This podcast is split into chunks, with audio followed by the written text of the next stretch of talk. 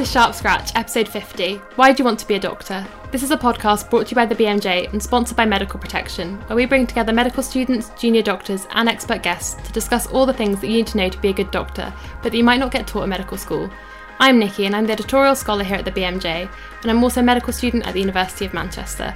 And I'm excited to be joined today by my good friends Anna and Laura. Do you both want to introduce yourselves? Hello, I'm Laura, and I'm a final year medical student at the University of Cambridge.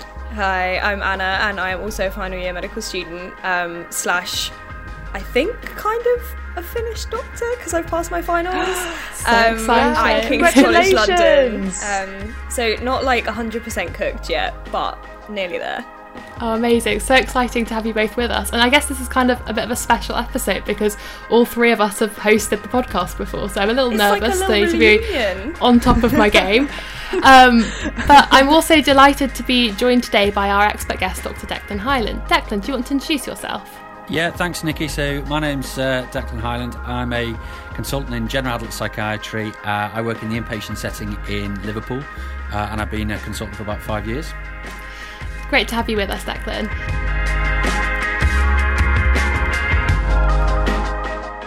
So, today I wanted to talk a bit about that classic and cliched interview question of why do you want to do medicine or why do you want to be a doctor? And that's partly why we're lucky enough to have Declan here with us today, as I know that you're involved with the med school admissions at Liverpool. So, this episode's about why people choose to do medicine and why we might want to be a doctor in the first place. So, at BMJ Student, we spoke to lots of you, our listeners, doctors, and students alike, to try and get a sense of what your initial reasons were for wanting to be a doctor and whether those reasons are still true. And we were even able to get a conversation with TV doctor Zoe Williams, as well as our Chief Medical Officer, Professor Chris Whitty. So, do stay tuned to hear from them. But I guess it's also an interesting time for medical students. We've seen an increase in applications this year as people, I guess, are inspired by the work of doctors in the pandemic, but also medical students themselves have been thrown in at the deep end, and we're hearing lots of stories of people who are wondering about their future careers in medicine, lots of talk of leaving the profession or relocating abroad. So, Declan, you mentioned a bit about the interview process. What are we normally like when we arrive at interview? What are the sort of trends or patterns that you see, and what are you looking for? I, think I think more than anything, I mean, it's understandable that uh, applicants will be nervous. Often, for a lot of applicants, they've never done an interview before, and um, we recognise that. And I, and I think the first thing to say is that it's okay to be anxious and nervous about the interview process. I mean, I think probably the most important piece of advice would be uh, to just sort of keep keep calm and try not to try not to get flustered. Uh, and actually, um, you know, in a lot of cases, I, I think what, what a lot of applicants find is that as they're given more and more opportunity to speak about their experiences uh, and to relate them to how it makes them ideal for a, a, um, uh, a degree uh, in medicine, I think they tend to relax a lot more. And I think a lot of it is about using the opportunity to sell yourself because you really have to do that um, you know, within the interview process, but not coming across as sort of overly confident or arrogant. So I think probably enthusiasm is, is one of the key things. Um, and I think that usually comes across pretty quickly with a candidate. Um, and, and, you know, obviously you have to be prepared uh, for the interview. So it, it's kind of being able to anticipate the questions that you're going to be asked about and making sure, obviously, that you've some knowledge of a uh, story within, uh, you know, the, the medical literature or on the news that's related to medicine, having a think about uh, some of the perhaps more obvious ethical issues that you might get asked about. So th- things like, um, you know, uh, genetic engineering or euthanasia. So there's common uh, ethical issues that, that we'd like to bring up uh, in in medical uh, school interviews. Everyone refers to it as this cliche, like the standard interview question. But I don't know how many people have actually been asked it. But I do still think it's probably quite important for you to think about before arriving to your interviews, because I guess it it's a reflection on how much you want it and whether you want it for the right reasons, right? Declan, what are your thoughts on that? Yeah, I would agree, Nikki. I mean, uh, uh, you know, it's the obvious question to be asked, and I, I, think obviously one of the things that you need to be thinking about is, you know, if they say, well, okay, so, so you're, you're interested in working within a healthcare setting and uh, you want to work with people, so why not go and be a nurse? Why not go and be an OT or a physio? So I think it's being able to make sure that you can relate it specifically to a, career in medicine as opposed to other sort of um, allied uh, careers careers, if you like, because uh, obviously, if you do get asked the question, I think it's important that you're able to sort of justify actually why, why medicine is more suited to to your interests uh, rather than any other particular career within the healthcare setting. We'll talk a little bit more about our own motivations in just a moment, but we're just going to take a quick break to hear about an offer available to Sharp Scratch listeners. As a junior doctor, you want the latest clinical information at your fingertips, anywhere, anytime. That's why, funded by Health Education England, NHS Education for Scotland, and NHS Wales, all NHS staff in England, Scotland, and Wales have free access to BMJ Best Practice. BMJ Best Practice provides the latest evidence based information structured around the patient consultation to help you treat patients with confidence. It includes differential diagnosis and treatment algorithms, videos of common clinical procedures, important update alerts for evidence changes, over 500 medical calculators, links to local guidelines, and nearly 500 patient leaflets. Create your free account today by visiting bmj.com forward slash UK access. Okay, back to the show. So last week I took to Med Twitter to see if I could gather some answers about why people wanted to be doctors. And I was pretty amazed with the response, so thank you so much if you replied or tagged someone to answer those questions for us. But what really surprised me, although I don't know whether surprised is the wrong word because I probably already knew this to an extent, but the variation of people who knew that they wanted to be a doctor since they literally came out the womb in comparison to people who had done other careers first or um, came to it much later on in life. And there was a huge variation of from both of those ends of the spectrum and everything in between. And then also all of the cliches of people being good at science and wanting to he- help people. But yeah, it was really, really varied. But there were some definite trends. Um, I also had a quick chat with BMJ clinical editors about this, Hi, I'm Clara. I've been working as a general surgical registrar in the northeast of England, and I'm currently working at the BMJ as the editorial registrar. Um, I wasn't somebody who'd always wanted to do medicine, quite the opposite, in fact. Um, I was a bit of a jack of all trades and master of none when I was at school. I really enjoyed arts, science, maths, and loved English. Um, I actually had a place to do English literature at university. Um, my dad had always said to me, um, being a medic himself, that I could do whatever I wanted and he would support me um, apart from medicine. So, being a slightly rebellious teenager, despite having a place to study English literature at university, um, I decided not to go, do some work experience uh, in a hospital, and realised that I really loved the idea of medicine. I am suspicious that some of that motivation may have come from um, watching a lot of George Clooney in ER. I genuinely don't think at the time that I had really thought through what would make me a good doctor or why I liked it, but I just knew that I did. Um, in hindsight, I really don't think that I would have enjoyed anything else as much as I enjoy medicine the unique mix of team based working, the interaction with patients, and the ability to use your brain is something that keeps me motivated every single day. Even when I've had really awful shifts and I wonder why I'm doing it, I am kept constantly engaged, amused, and interested by patients um, as much as I've loved my clinical year at the BMJ, I miss patients and clinical interaction with the team all the time. And while there are subspecialties of medicine that don't involve people, for me, the most important reason for doing this job and continuing to do this job, and what I get a huge amount of enjoyment from, is my patients. Um, so I think a lot of medicine and being a good doctor is not only about all of those skills like organization and working hard and passing exams, but also having a real curiosity and genuinely caring about your patients and enjoying engaging with them on a human level.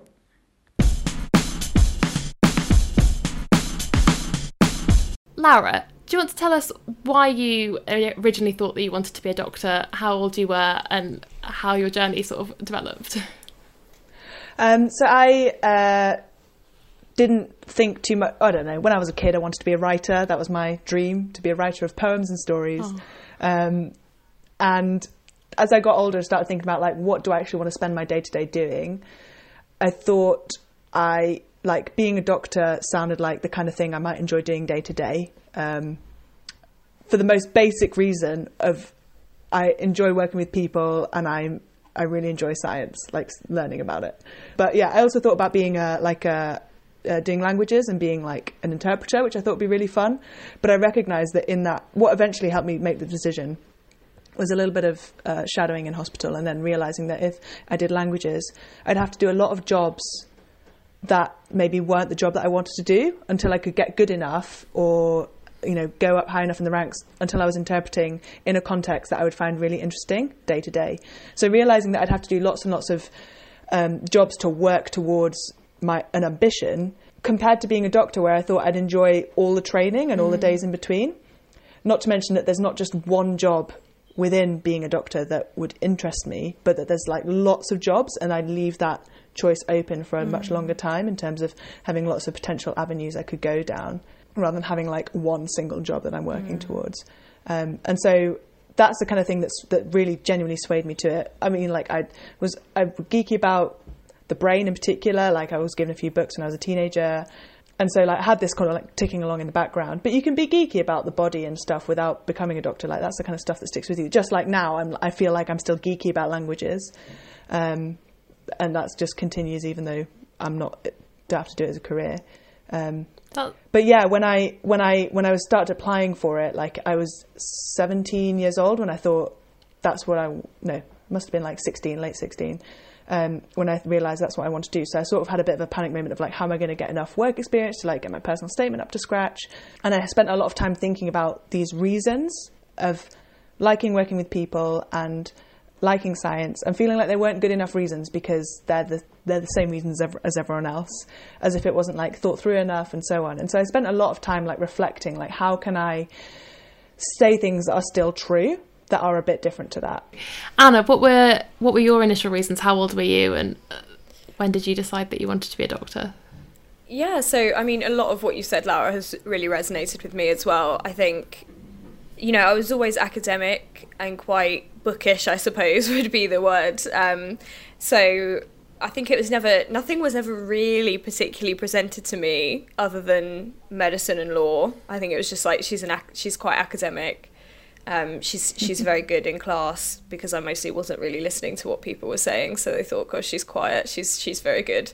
Um, um, so yeah, and I remember I do actually remember. I don't know if I've spoken about this on the podcast before, but I did have like a crystallizing moment when I was I, I, must have been 15, 16. And it's so banal. but I was watching a TV show, like just in my living room with my family. And it was like a law TV show. I can't even remember what it was. But there was a, a sort of sub story of one of the characters um, being investigated for some sort of malignancy, and I realised that I was far more interested in this sub story than I was in whatever their high flying so legal case that the main story was, and I was like, okay, yeah, I probably I, I'm going to do medicine, not law, but I think I did have this like almost euphoric moment um, a couple of weeks ago. Um, so I've been doing a, my apprenticeship block, and um, I've been on cardiology, which I've never really spent a lot of time in before. And on the first day, I went to the cath lab, um, and like I was just watching the consultant doing these procedures, and I was like, there is so many things that you can do with medicine. Like, okay, yeah, it's five years, but you know, you can be an orthopedic surgeon or you can be a psychiatrist. Like, you can find something to suit you. I think. And I feel like when I was 18, a lot of people were like, oh my God, you're going to go and do medicine and, you know, that's going to be your only option, like to be a doctor. Um, and it's such, the training is so long and stuff. And, and I suppose that stuff is all true, but I don't think that I could have picked something that would have given me more options. Like, especially coming from the place that I come from, you know, I can't, I can't think of anything else that, that would have been like better I don't know. I don't know if that's a, a good mm. enough reason, but I think something that we were reflecting on together in the um, group chat when we were talking about this as well is that like something that really has kind of crystallized for me over the last couple of years is that is my sort of wanting to be part of a community and wanting to be you know have that identity. I'm obsessed with identity as you know.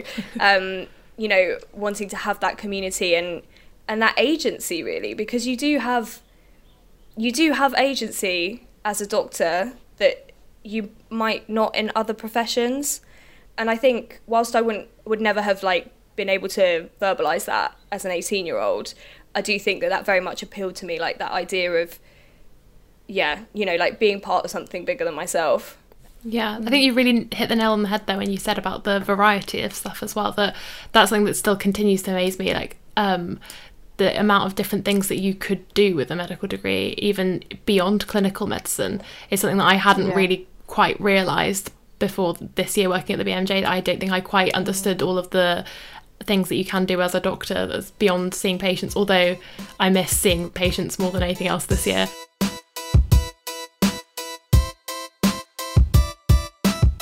Declan, what about you? What were your initial reasons, and when did you choose that you wanted to become a doctor? Yeah, so um, I, I, actually come from uh, a family where um, my sister's a doctor, uh, my older sister's a doctor, my twin sister's a nurse, actually. So we're a bit of a medical family, but neither my parents were doctors. Um, but I was always interested in science at school, so doing my GCSEs uh, really biology and chemistry were the two kind of subjects that I was most interested in. So I always thought I'm going to do something science related. Um, and, and, I suppose really because I was academic at school, um, naturally someone said to me, "Well, you know, have you considered a career in medicine?" And I had the fortunate position of being able to. Um, uh, I guess kind of discussed that really with my older sister because she's four years she was four years ahead of me at school so it started mm. at medical mm. school when when I was sort of thinking about sort of A level choices etc so I think that kind of helped sort of crystallize my view and um, I must admit, I, I, was also really interested in forensic science um, because I've always had a sort of long-standing interest in crime, but um,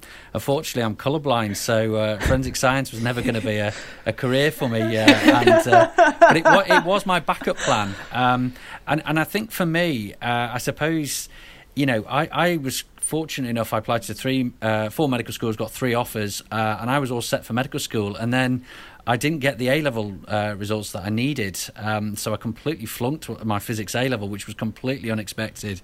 Um, and I suppose that kind of um, spoilt the dream a little bit, really. And I thought I'd kind of messed up my chances of a career in medicine. Um, so I decided to apply for biomedical science at Sheffield Medical School. Um, but as soon as I got there, I went straight to the medical school and said, "Look, I, you know, I'm doing biomedical science. I really want to be a doctor. I want to apply for medicine." And I was fortunate enough at that stage, I was still able to apply to the medical school uh, in the same way that um, A level students would. Um, of course, now you have to complete your degree and then apply as a postgraduate, which I think is is not necessarily a bad thing. Um, but I was uh, so it was a bit of a, a, sort of convoluted route for me to get into medicine. But I suppose the important lesson there is, you know, if you don't get the A level results you need, it doesn't mean you won't become a doctor. And I think, you know, we see lots of graduates now applying for medicine, and I think they make fantastic medical students, um, and that they often shine actually amongst the uh, medical student body. And and certainly I wouldn't let that put you off if you don't get the grades. Um, but right through medical school, I think I, I never really had any regrets. Uh, and I suppose the thing for me um, that that kind of cemented my my choice to to go into career in psychiatry was that I'm just quite a nosy person really and I, I enjoy talking to people. I enjoy being able to spend time with my patients and not feeling pressured um, in terms of sort of needing to see one patient after another after another. Um, so you know I mean I, I decided pretty early on at medical school that I was going to go into a career in psychiatry, and uh, unfortunately, I've got no ambidexterity at all. So I was never going to be a surgeon, and I knew that pretty much straight away. And I never really had much of an interest in anatomy. Uh, and in fact, uh, my anatomy sessions were more an opportunity to catch up with all my friends. So it was a bit more of a social occasion than anything else.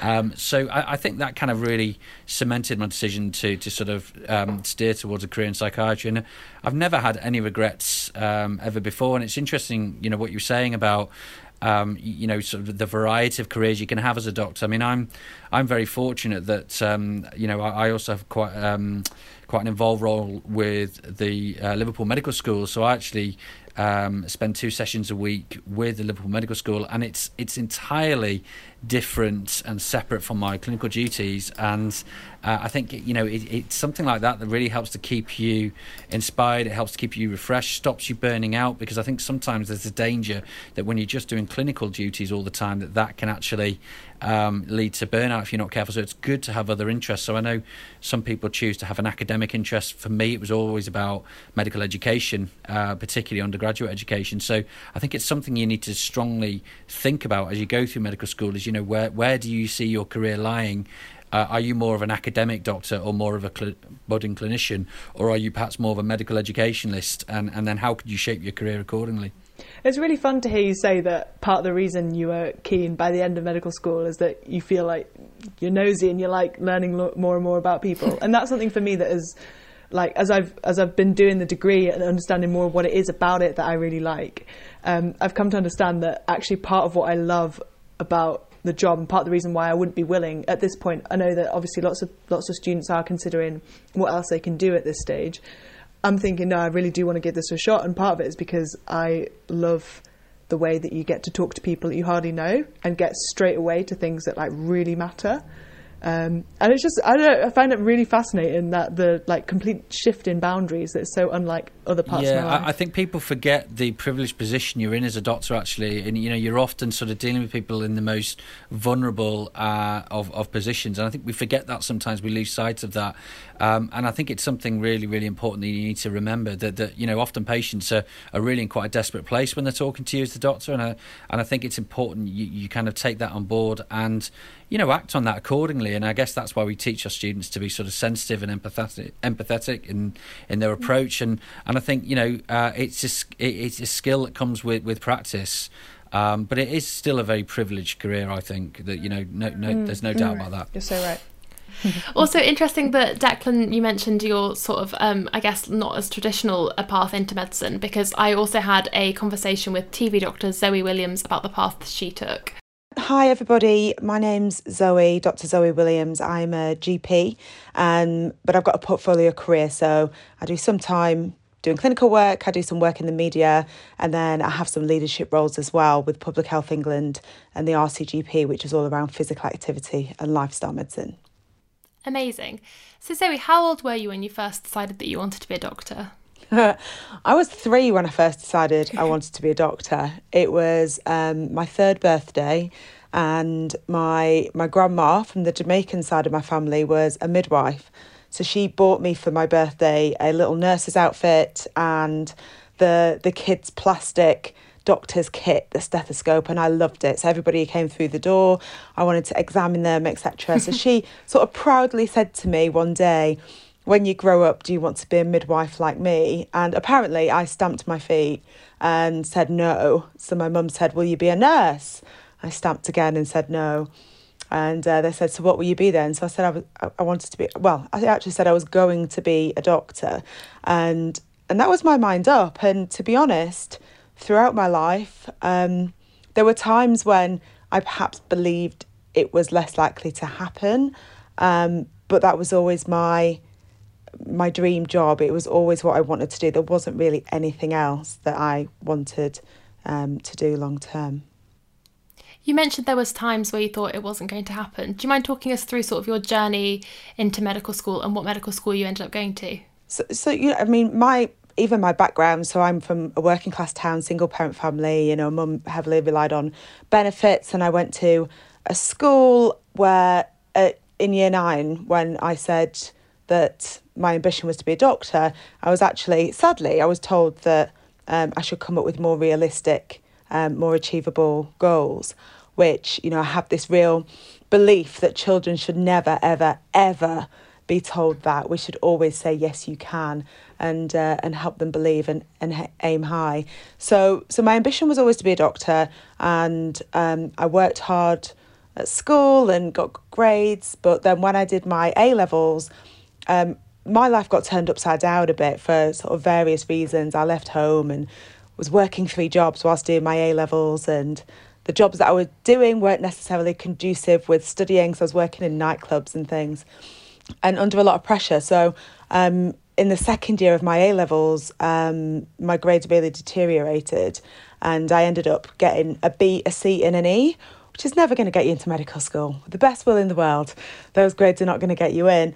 So it was a bit of a, a bit of a moment uh, for self reflection to think, well, what what next? Because I still just wanted to be a doctor.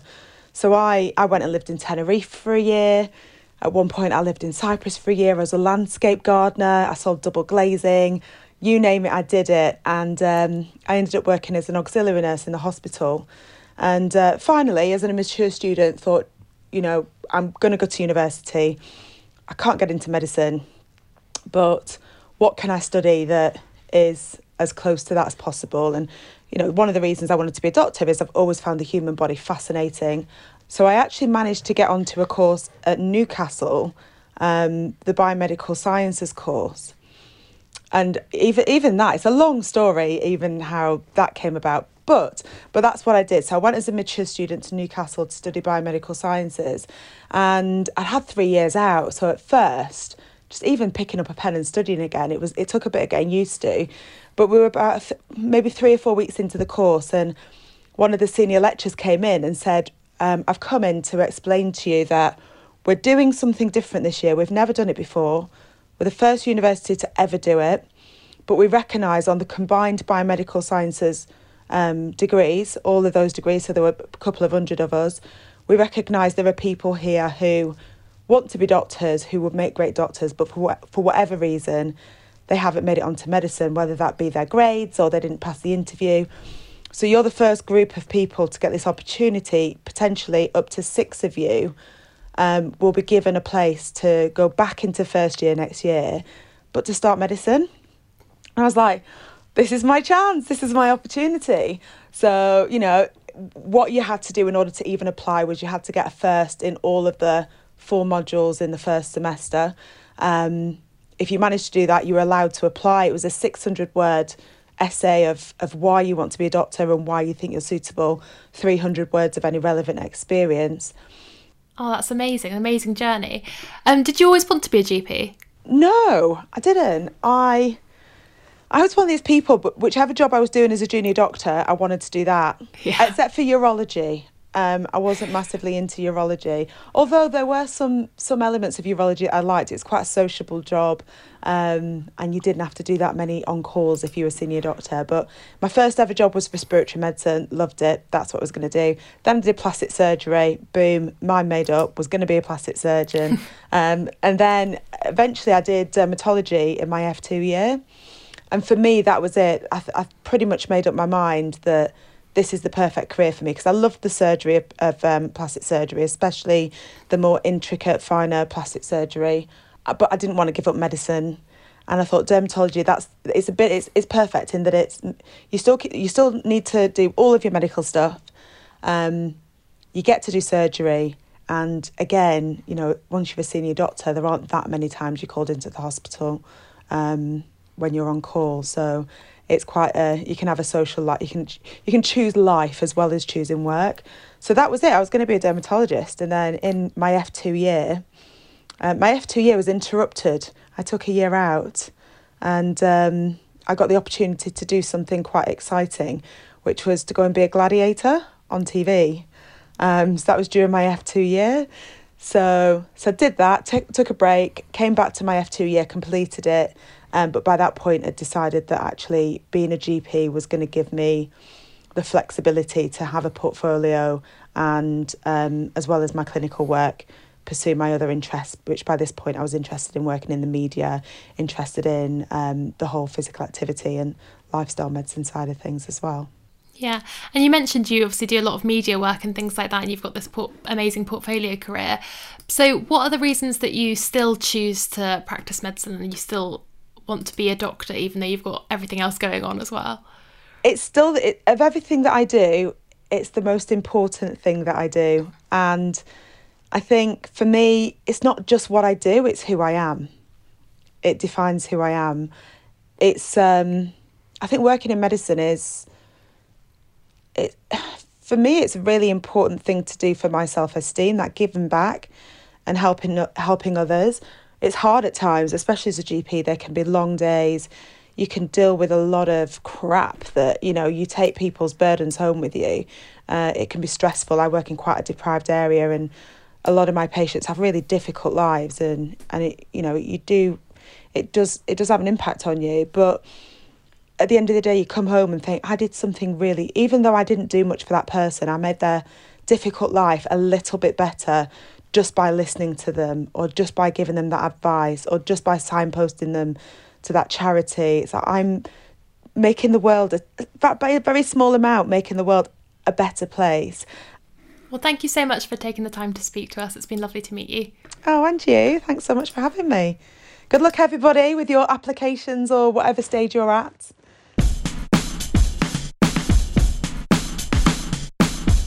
Okay, panel. So, what I was wondering is how many of the reasons that you've all mentioned so far still stand for you? I know, Anna, you've mentioned a bit about how these reasons have developed and things, but do you think the initial reason you applied for medical school is still the main reason you want to be a doctor now? Yeah. I mean, I think, like, personally, for me, as cliched as it might sound, I still want to help people. And whether that be an individual like clinician patient interaction or potentially via public health or through medical education like training other clinicians or allied health professionals that that is basically why I wanted why I wanted to do it in the beginning. And probably even more important to me now that I understand the sheer range of of ways that you can do that within medicine.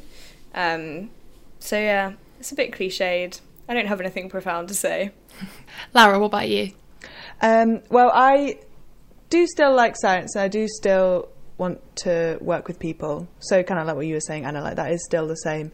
But um, if I really think about it, at the moment, I think I don't have as much curiosity and fascination with how the sciencey stuff works. I think to some extent over the last few years, um, learning all that has become a means to an end. And I wouldn't say that curiosity is something, is a quality that I am very strong in right now. I say that with like a tinge of sadness because it seems like something that I admire in others. You know, when people are geeky and like, why? How does this work? Why does it work like this? Whereas at the moment, I feel like with the volume of stuff to learn, I'm like learning what I need to know to be able to help people when I start the job in six months' time. Yeah, so maybe like a bit more towards the peoply side rather than the sciencey side, and that's just maybe been an evolution over time due to like the pressures of having to learn lots and lots and lots of things. Which is a li- I don't know. It seems like bittersweet, not simply um, good or simply bad.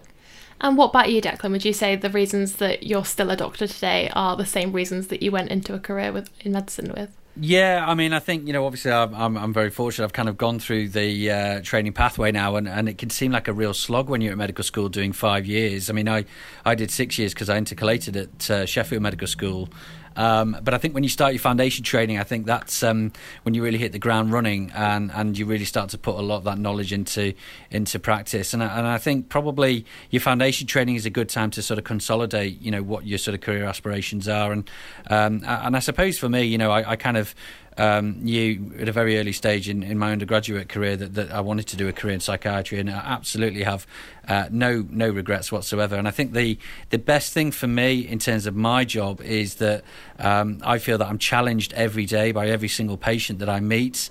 Um, and that I'm constantly learning as well. Not only learning from patients, but also learning from nursing colleagues, learning from uh, the OT that I work with on the wards, um, you know, from pharmacists, etc. And I think that learning process never stops. So I think for me that helps to keep you interested.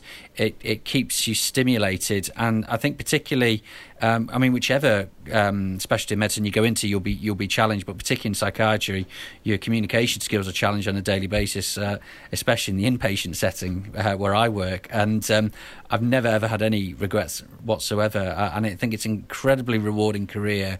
Um, and uh, certainly, I think you know you, you, do have to persevere, and there are times when it seems like a, a real slog, and you know medical finals are difficult, etc. But it's all worth it in the end uh, when you finally reach um, that holy grail and, and, you become a consultant, or you, you achieve what you want to achieve in in your medical career. And now we have a quick message from Professor Chris Whitty, especially for us at Sharp Scratch. Hello, I'm Chris Whitty. I'm the Chief Medical Officer. Um, I wanted to just say three things, really. I mean, the first of which is a huge thank you to all of you who've been helping during the COVID crisis, because very many medical students have uh, been absolutely fantastic in their support for the NHS and for patients.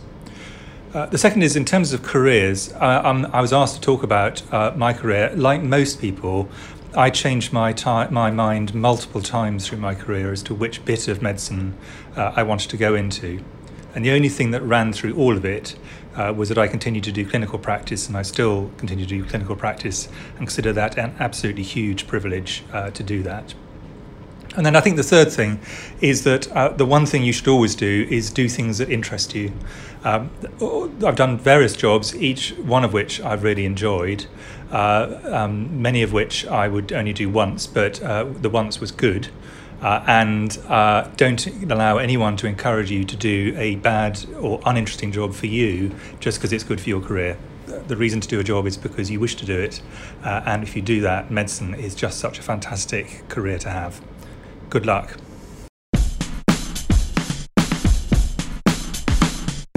We'll discuss a little bit more about our expectations of being a medic versus what it's actually like in just a moment. How much do you care about indemnity right now? Probably not a lot. You're still a few years away from really worrying about claims and complaints from patients. But being part of medical protection is about a lot more than just indemnity. We can be there if something goes wrong, but we're also here to help make sure things go right too. We're the only medical defence organisation that protects doctors all over the world. From London to Brisbane, Cork to Cape Town, 300,000 members benefit from our expert advice and support throughout their career. During your years at medical school, your membership is completely free. You'll get training resources that can help you become an even better doctor, plus a dedicated student team there for you when you need it most. And when it comes to your elective, you can trust in our international experience to protect you wherever you choose to go. It's no wonder that 90% of medical students in the UK choose to be part of medical protection. You can find out more at medicalprotection.org. All right, back to the show. So, Anna and Lara, you're both reaching the end of your medical school careers now. So, I've got two questions for you. First of all, was medical school what you imagined it to be? And secondly, how has your perception of what a doctor is changed? Anna, do you want to go first?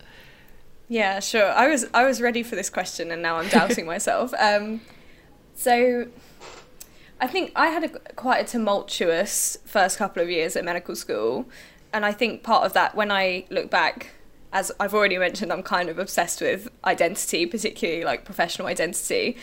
And when I look back and I think about why I had problems, it all came down to not being able to find that congruence between my new sort of professional identity as a medical student slash future doctor um, and like all of the other parts of my identity.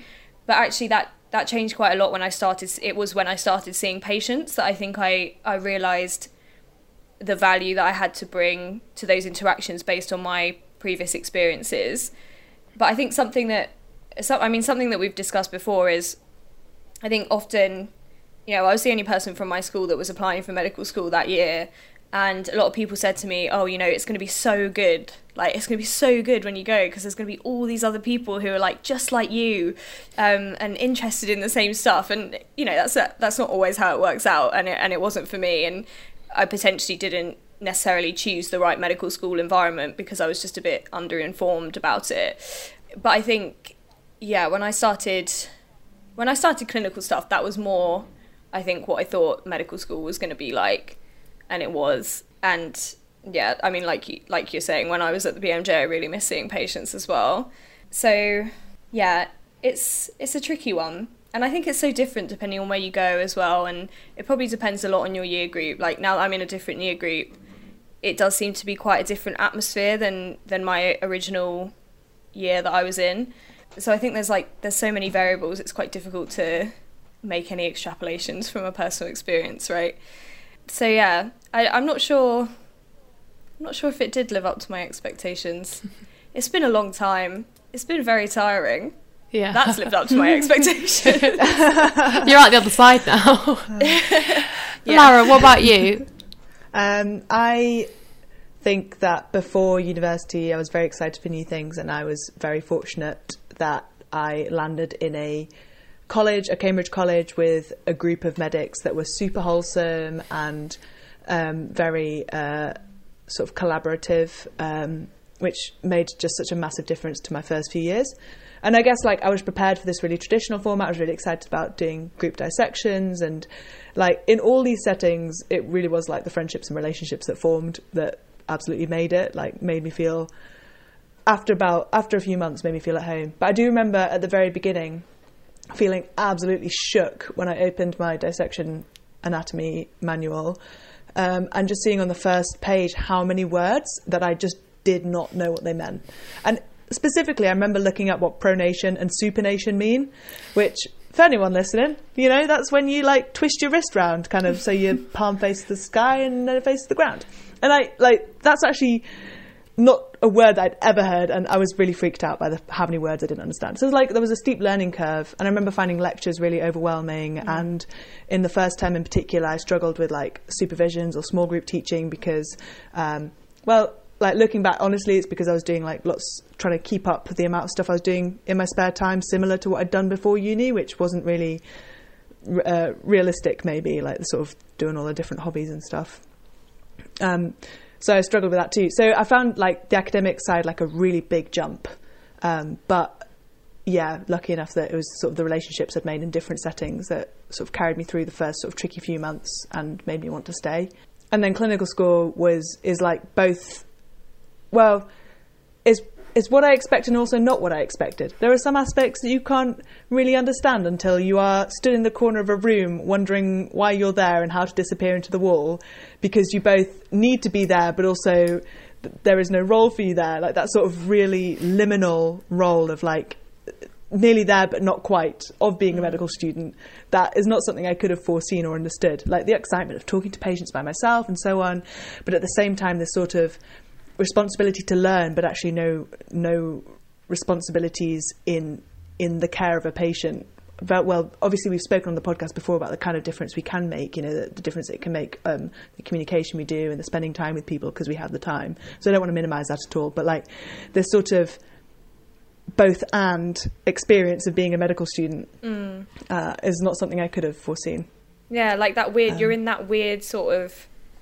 You've got one foot in the medical community and you are often being sort of i suppose nurtured in a way to to become a healthcare professional but then you very much mm. have one foot particularly i think towards the beginning of your like i mean uh, you and i laura both did quite traditional courses where we didn't do much clinical stuff mm. until after intercalation um, mm. you're very much still like got one foot in the sort of I don't want to say the public because it makes it seem like a real like us and them thing, but one foot very much in like quote unquote civilian life where you're like I don't really understand what's going on, don't understand half these mm. words.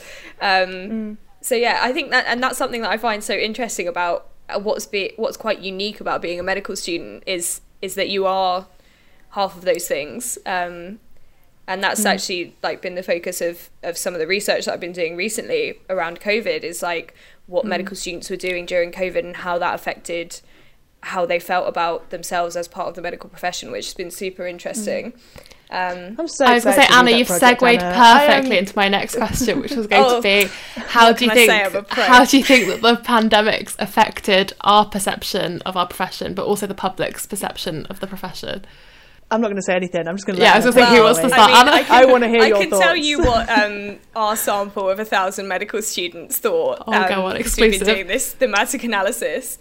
What was really interesting that came out of that work, and, and I think given that I was at the BMJ at the time when, you know, during the first lockdown and stuff, and I was doing a lot of talking to medical students, a lot of it, as you say, um, about the, the stuff that you've seen on Twitter, Nikki, a lot of it didn't necessarily surprise me, but it was nice to have it sort of done in a, a, reasonably rigorous methodological way. So we can say like look this is actually um, what's been happening was that people very much um, linked their perception of themselves as part of the profession to their utility within the professional environment.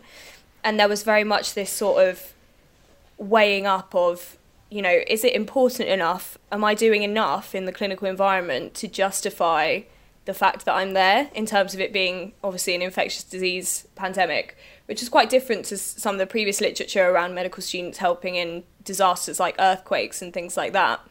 So it was really, really interesting. And I think part of the problems that people faced during that first lockdown when a lot of clinical rotations were cancelled and, and people were volunteering was that they didn't have enough information to make that decision, um, partially because that information wasn't available. Um, and then there was a lot of issues with infrastructure for medical students. So a lot of people ended up doing, you know, like vital admin work. But the kind of feeling that has come out of these this thematic analysis we've done is that whilst they appreciated the opportunity to to help, they felt that their skills were not necessarily being utilised to their kind of fullest extent. So there's a lot of people who had worked as um, like HCAs and things, and they were saying it's really good. I really enjoy being part of the team and and all of this, but actually it's very strange to me that I'm not allowed to take bloods because that's not part of my job description. But I know how to do it because I'm a fourth year medical student. So it's quite interesting, really, and lots of impl- implications, obviously, for like how we kind of put together. Well, we're hoping that this work will inform how we put together like medical student placements in some tiny way.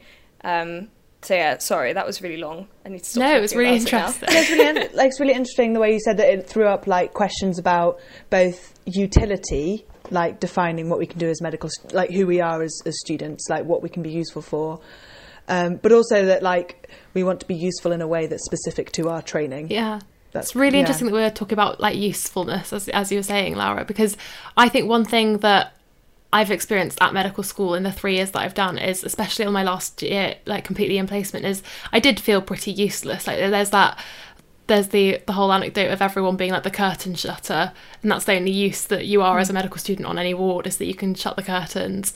And then like when I compare that to my year at the BMJ, I do feel quite useful. I feel like I know what I'm doing, and I get those things done, and I'm I worry a little bit about going back to medical school and how that's going to make me feel in terms of being useless again. But I was speaking to someone about it, I can't remember who. They were like, "But your use in the next two years is to learn to be a good doctor, and mm. you will then become useful again. That you you do have a purpose, even if you mm. don't feel useful on any on every ward, I guess."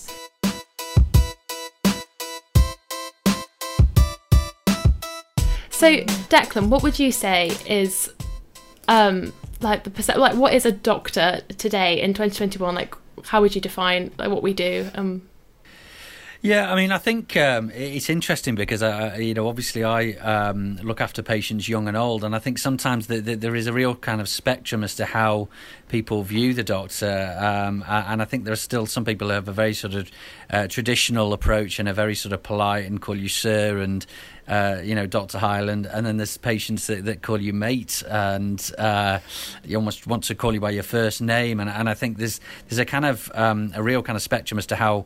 How, how people sort of see the doctor these days. I mean, I think you know it, it goes without saying that I think it, it, it's still very much a respected profession, and um, I think the one thing that we've learned more now um, is the importance of um, collaborative working, and I mean that you know not only in terms of the sense of working with sort of nursing colleagues and ROTs and physios etc but also working a lot more with patients so um, you know when I was at medical school um, in the early noughties you know it was kind of still really quite a paternalistic model that was used uh, particularly uh, you know in surgery. I mean, I mean, I had sort of uh, many fond memories of, of going on surgical ward rounds and the, the surgeon being seen as the godlike figure that no one questioned. And I think now um, we've very much moved away from that. And I think patients are a lot more aware now that they can question decisions and quite rightly should question decisions that, that doctors make. And actually, you know, um, we should be being able to justify why we choose one treatment over another. And, and we should be inviting patients to, to feel empowered uh, in terms of making decisions about their treatment and giving them uh, and choice. So I think um, doctors now are seen as much less intimidating than they were perhaps 20, 30 years ago. And I think, you know, patients feel a lot more confident about expressing their view and expressing their opinion. And I think that can only be a good thing, um, you know, uh, and certainly in terms of uh, reducing sort of, um, you know, levels of complaints, uh, etc. Because very often things like that come out of patients feeling that they weren't listened to and feeling um, really quite invalidated by, by, their experience of seeing a doctor. So, um, I, you know, I think I'm pleased to see we've moved away from the, the sort of paternalistic model and much more uh, a much more collaborative model now with, with, with our patients.